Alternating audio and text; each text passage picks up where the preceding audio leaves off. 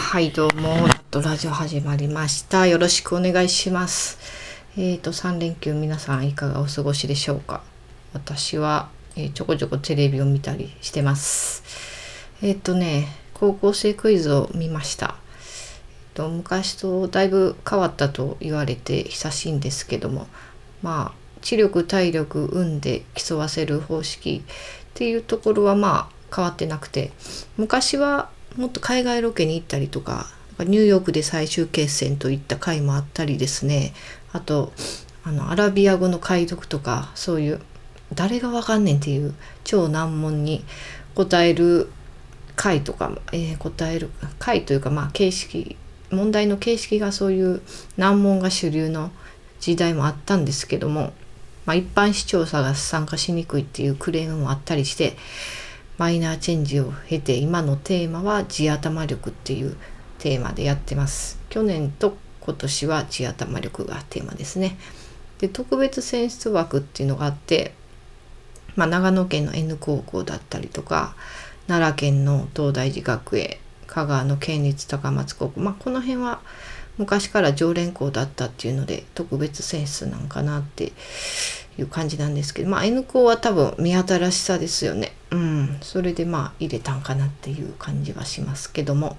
でも今予選は地区大会もえー、とどっか一箇所に集まって屋外でやるっていうのがね今までの方式だったんですけど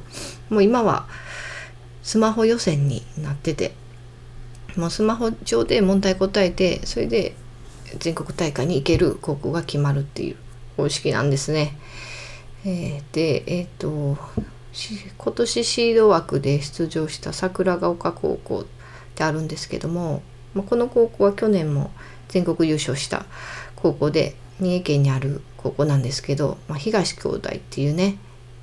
その界隈では超有名なクイズの天才の双子がいるんですけども、えー、とそれで去年その桜ヶ丘として出場した時にその鹿児島のラサール高校から三重の桜ヶ丘まで転校したという話をしてて話題になったんですけどもあの伊集院光がラジオで話したりとかもしてましたけどもそうそう。それでちょっとその、まあ、ラサールって偏差値70ぐらいの高校で桜ヶ丘って40ちょっとの高校なんでそういう偏差値の差がすごいのでその将来が心配とかねいろいろ言われたりもしてるんですけどもまあ東兄弟から言わせるとラサールに入ったのもクイズのために入ったんだと。そして桜ヶ丘に転校したのもクイズのためなんだっていうことでね、うん、初子貫徹していますということでツイッターの方で言ってました。まああの実力が確かなんで説得力がありますね。もうクイズに人生を捧げている双子っていうことで、まあ、東兄弟私もすごい好きなんですけど去年見てて応援してて今年も応援してたんですけども今年はまあちょっと残念ながら敗退してしまいましたと。3回戦ぐらいかな。全国大会のうん3回戦ぐらいで多分敗退してましたね。そうだから最後まで見れなかったのが残念だなっていうのはまああったんですけども。そうそれでそのクイズの中でえっと有名人を漢字3文字で表現してそれが誰なのかを乃木坂に答えてもらうっていうクイズがあったんですよ。うん、乃木坂の子が9人ぐらいこうパネル座クイズ答えるとこに座っててで高校生3人がそれぞれ一文字ずつ漢字を出して当ててもらうっていうやつで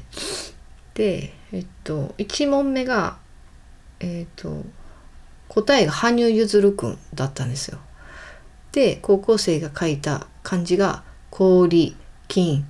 滑るわかりますよね。うん、それは乃木坂も答えますよね。羽生結弦選手パッて浮かびますよね。ほんで次が次の高校順番です来ました。で答えが出川哲郎なんですよ。出川哲郎を漢字3文字でもちろんあの本人の名前使われてる漢字は使ったらダメなんでいや出川をどう表したら伝わるんかって めっちゃ難しいやんってなってすっごい悩んでて高校生もその出川の情報なんかないでしょうし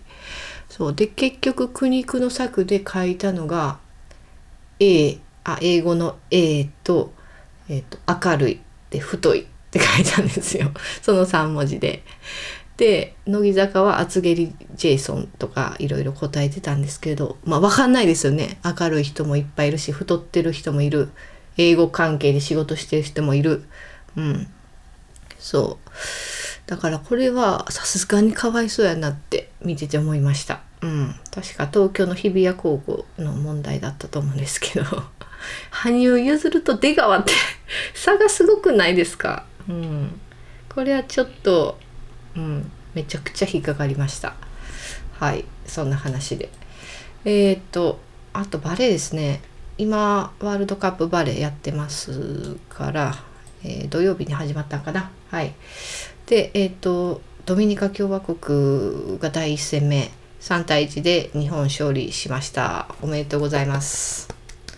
そしてえ、ー、とロシア戦これが2対3で敗れるという結果になりましたと。はい。ちょっとフルセットまで持ち込んだものの最後ちょっとうん、勝ちきれずっていうところで、うん、すごい残念な結果だったんですけどね。うん、あの木村沙織がいない今大エースがいないというのはよくね言われてるんですけど私はすごいそれぞれ能力高いなって思ってるんですよレフトの。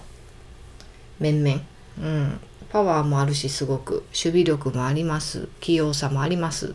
だから何でもこなせるレフト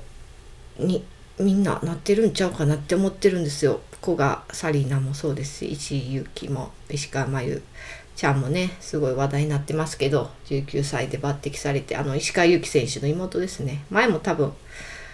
バレーの話の時に話したと思うんですけどそうそう。まあすごい活躍してますよ。うん。若いのに。はい。で、まあ、黒子愛ちゃんをすごいこの大会始まる前からずっと推してたんですけどもえっと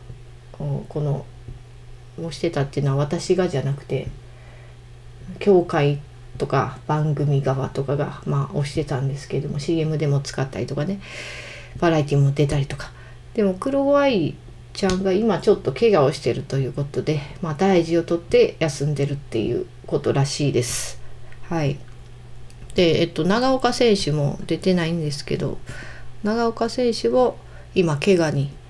見舞われておりますと、うん、怪我して復帰してでまた怪我してっていうちょっと、うん、そういう風に繰り返しちゃってるみたいで。はい。すごい残念でなんですけど、うん、まあまあはいでも新鍋選手もいるんでライトはね、うん、すごい安定してるんで新鍋選手もいいと思うんですけども。はい、で今はそうですねちょっと小動物系の子が多いなって思ってます。セッターの佐藤美也もそうですし宮下遥、うん、